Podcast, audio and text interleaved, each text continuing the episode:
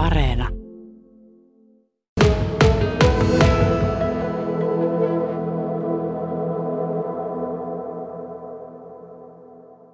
Meillä on tässä nyt vieraan valtion rahoja ja meillä on rosvolippu. Nyt on kummalliseen paikkaan toimittaja päätynyt ihan supisuomalaisella järvellä. Huhmarineen on paikka ja vesipussi Tuula, kansi hohtaa. Ja, ja mikäs tämä rahasaalis tässä nyt oikein on, kippari Petri Luotio?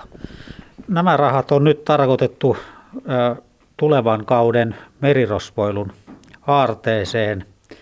Talvella tuli Altereko kapteeni Kinahmon roolissa kierrettyä Karibiaa ja rosvottua sieltä vähän erilaisia eri maan kolikoita ja niitä nyt sitten laitetaan tänä kesänä lapset etsimään tuolta saaresta ja jaetaan niitä sitten aina löytäjille mukaan. Siinä on ihan ympäri maailmaa kaukoidän, lähi-idän ja tuolta Etelä-Amerikan ja sitten toki vanhaa eurooppalaista rahaa löytyy Oletkohan itse noita kolikoita tai seteleitä noiden maiden koskaan hiplailut silloin, kun nuo rahat olivat ihan vielä pelivaluuttaa? No siellä saattaa varmasti olla mukana, että kyllä kerkesin ennen euron tuloa seilaamaan ulkona kanssa ja tota, niin sanotusti aina paikallisia ränkylöitä tuli laivalla vaihettua ja milloin on ollut Hollannin kuldenia ja D-markkaa ja niin edelleen, mutta tota, siellä on kyllä sellaisia rahoja, että itsekään en ole moniakaan nähnyt aikaisemmin. Lappeenranta taitaa olla aika lailla niin kuin lähtökoordinaatit sinulle ja sitten toinen jalka hyvin vankasti Ilomantsissa ja toinen jalka Kotkan Kaunissaaressa.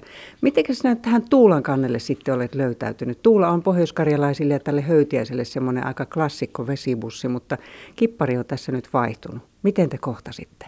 Lapsuuden on viettänyt Ilomantsissa ja siitä ajasta nyt tällä Tuulalla ei ole mitään, tai minulle ei ole mitään muistikuvaa.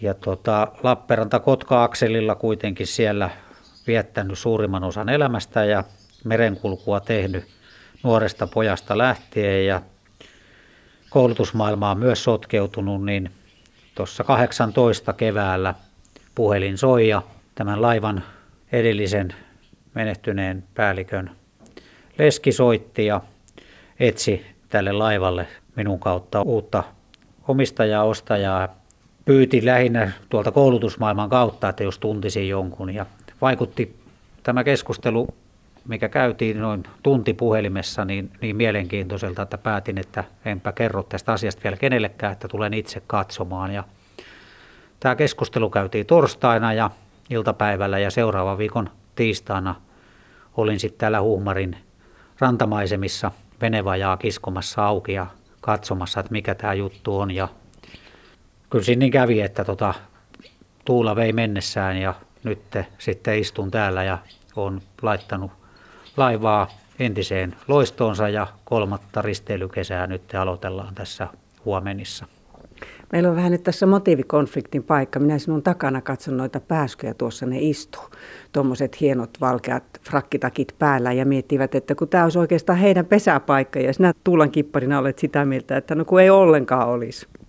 Joo, se on, tämä laiva kuitenkin seiso täällä pari vuotta niin, että ennen kuin laitettiin taas liikenteeseen, niin pääskyset kerkes vallata tämän vajan aika tyylikkäästi. Ja joka kevät me olen nyt käynyt niiden kanssa vakavamielisiä keskusteluun, mutta ne ei kuuntele minua ollenkaan. Olen minä omana ittenäni tai laita meno kapteeni Kinahmon vaatteet päälle, niin ne vaan naureskelee tuolla. Ja tota, siinä on vaan se ongelma, että ne tekee nuo pesät sinne ja sinänsä niitä on kiva katsoa, mutta heti kun laitetaan ovet kiinni, niin ne käy tuolla orsilla ja parsilla istumaan. Ja ne muistaa minua sitten tämän laivan kannelle niin, että joka aamu saa tunti jynssätä pois heidän jätöksiään ja se nyt ei ole oikeastaan minusta ihan kiva juttu ollenkaan.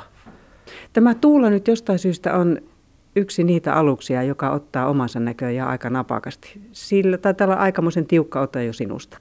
Kyllä, tämä on. Sanotaan, että tässä on sellainen tilanne, että itse on kuitenkin ne kohta 40 vuotta myös tehnyt tätä alaa ympäri Suomea, varmaan kohta 30 aluksessa ollut päällikkönä ja ajellut tuolla, niin tota, tässä on kuitenkin kap, kyse kappale Suomen historiasta. Tämä on vanhin puinen liikenteessä oleva vesibussi ja tämä on täysin alkuperäisessä muodossaan, kunnossaan ja myöskin se, että tämä on ainut puinen vesipussi, mikä on koskaan hyväksytty Suomen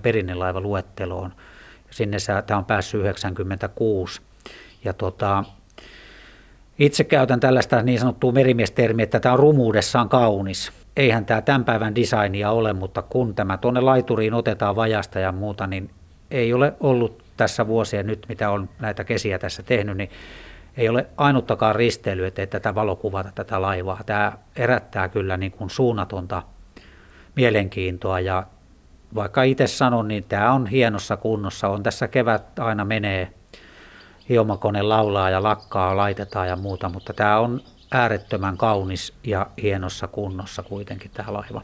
Mulla tuolla reittiselostuksissa, kun kaikki tulee ihan omasta suusta ja päästä sitten nuo reittiselostukset, niin siinä sanonkin aina asiakasryhmille, että tervetuloa nostalgiselle aikamatkalle paluu 50-luvun alkuun. Eli se henki täällä on ja sanotaan, että myöskin merenkulullisesti, että kun on järvi, mistä ei ole merikarttaa ollenkaan, suullisen perimätiedon varassa. Ja tässä vaiheessa, jos Heimo kuuntelee, niin Heimo Koskalalle suunnaton kiitos.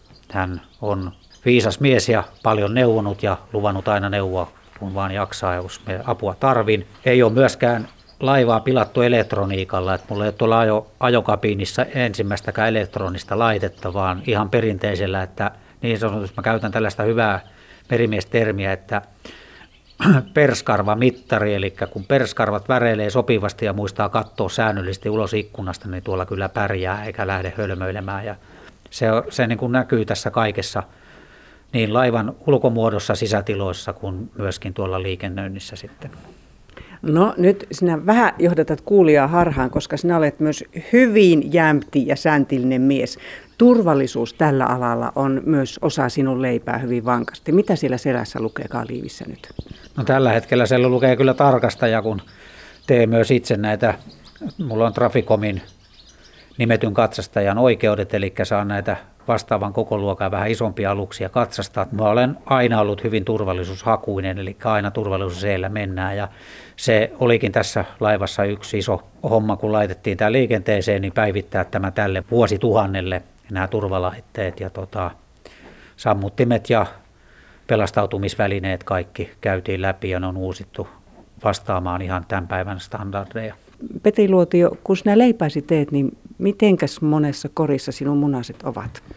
No ne on nyt tässä jaettu aika moneen. Siis mulla on oikeastaan onni, autuus ja etuoikeus siinä, että tota, merenkulku on hyvin monitahoinen. Mä oon itsekin istunut kaiken kaikkiaan opiskelemassa kymmenen vuotta ja siinä on osa merenkulkua, suurin osa, mutta on sitten tullut tuolla yliopistossa ihan päivitettyjä, määrättyjä aineopintoja ja tota, mä oon niin kuin päässyt silleen, että merenkulun haaroissa pääsen nauttimaan ihan päällikkötoiminnasta, ajamaan merellä tai järvellä. Nyt menee järvellä, toki nämä kesät. Talvet tulee vietettyä paljon näissä koulutusmaailmoissa. Päätyö on niin kuin tavallaan tuolla ihan ammattimerenkulussa, merenkulkuoppilaitoksessa. Perämiehiä koulutaan, mutta sitten nyt jo 17 vuotta kouluttanut myöskin iltaopin, iltaopetuksissa tuolla tota Saimaan rannoilla saaristorannikko avomerilaivoille, eli ihan veneilijöitä ja sitten on näitä katsastustöitä ja konsulttitöitä aika paljon, että kaikki liittyy merenkulkuun ja oikeastaan vielä sekin hienous on päässyt tapahtumaan, että kaikki menee vuosikellon mukaan, että me on pystynyt jakamaan, että mitkään ei mene kovasti päällekkäin. Mitä sinä näet, kun katsot pitkälinjan kulkijana tuonne vesille, kun puhutaan ihan vähän vakavampaan sävyyn, että mikä se on veneilijöiden osaaminen?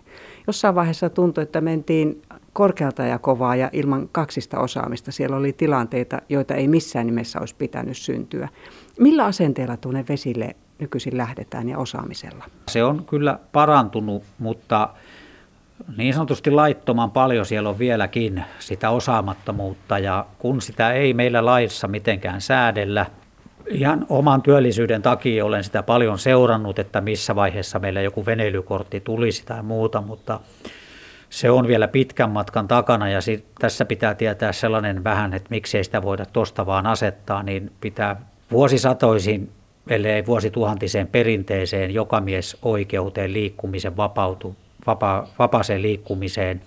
Eli tämä Höytiäinen on hyvä esimerkki siitä, että eihän täällä teitä ole ollut. Täällä on jo laivoilla ja lotilla menty sata vuotta sitten näiden kylien väliin. Se on ollut se tärkein kulkuneuvo jonkunnäköinen puuruuhi on ollut joka talossa, sillä on menty vesistön yli. Ja tämä perustuu tämä Suomessa tämä vesistömat, niin kuin liikkuminen edelleen siihen vanhaan jäänteeseen.